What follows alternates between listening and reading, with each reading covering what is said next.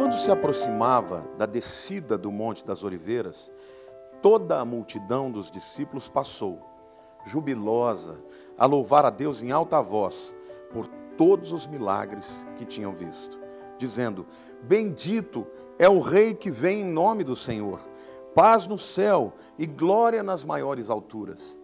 Ora, alguns dos fariseus lhe disseram em meio à multidão: Mestre, repreende os teus discípulos.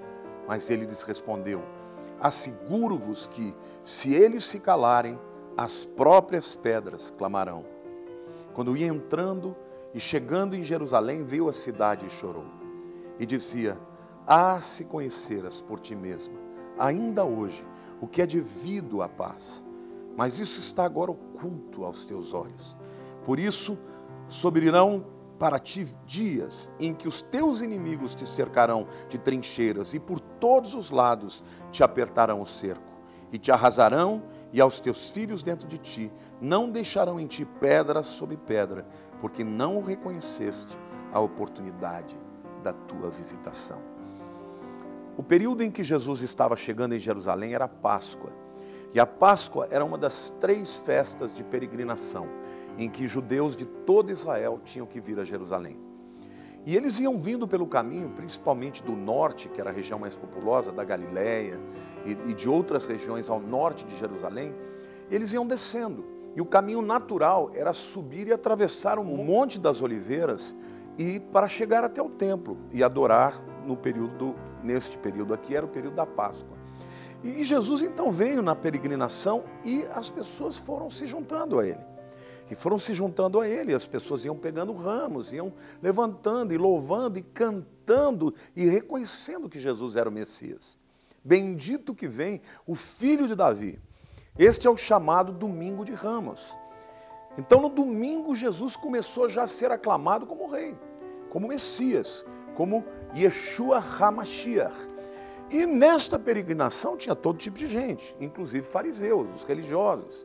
E alguns destes, quando começaram a ouvir o povo cantando e clamando, falaram para Jesus: escuta, mestre, é melhor o senhor mandar eles calarem a boca, eles estão te chamando de Messias. E Jesus deixa claro, quando ele diz: se eles não falarem, as próprias pedras clamarão. Por quê? Porque esse dia estava sendo profetizado. Muitas vezes, quando pessoas reconheceram que Jesus era o Messias, ele dizia: cala, não fala ainda, não é chegada a minha hora, mas aquela era a hora. E ele disse: Deixa que clame, deixam que me reconheçam. No domingo de Ramos, Jesus entra aclamado pelo povo como Messias, para na sexta-feira ser crucificado, ser rejeitado. O próprio povo que o aclamou como rei, como rei foi o povo que preferiu que soltassem a Barrabás e crucificassem a Jesus. Esta é a natureza humana. A natureza humana é dúbia nós somos volúveis, ora cremos, ora descremos. Ora sentimos que Deus nos ama, ora estamos achando que Ele não se importa com a nossa vida.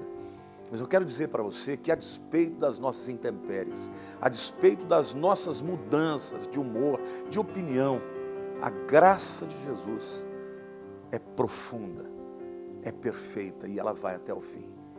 Ele poderia ter dito: eles não me aclamaram como rei, agora eles não me querem mais, eu não vou morrer por eles. E, no entanto, ele foi até o fim.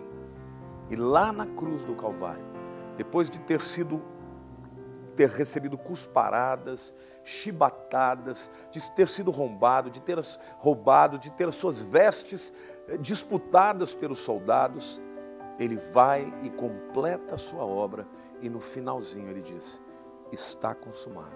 Querido, nada precisa ser feito mais para a sua salvação. Então agora, se você está me vendo, lembre, Jesus completou a sua obra. Ele é o Messias, ele é o Rei. Outros descreram, mas nós que cremos devemos levantar o seu nome e bradar em todos os cantos da terra: Jesus é o Senhor, Jesus é o Salvador. Deus te abençoe.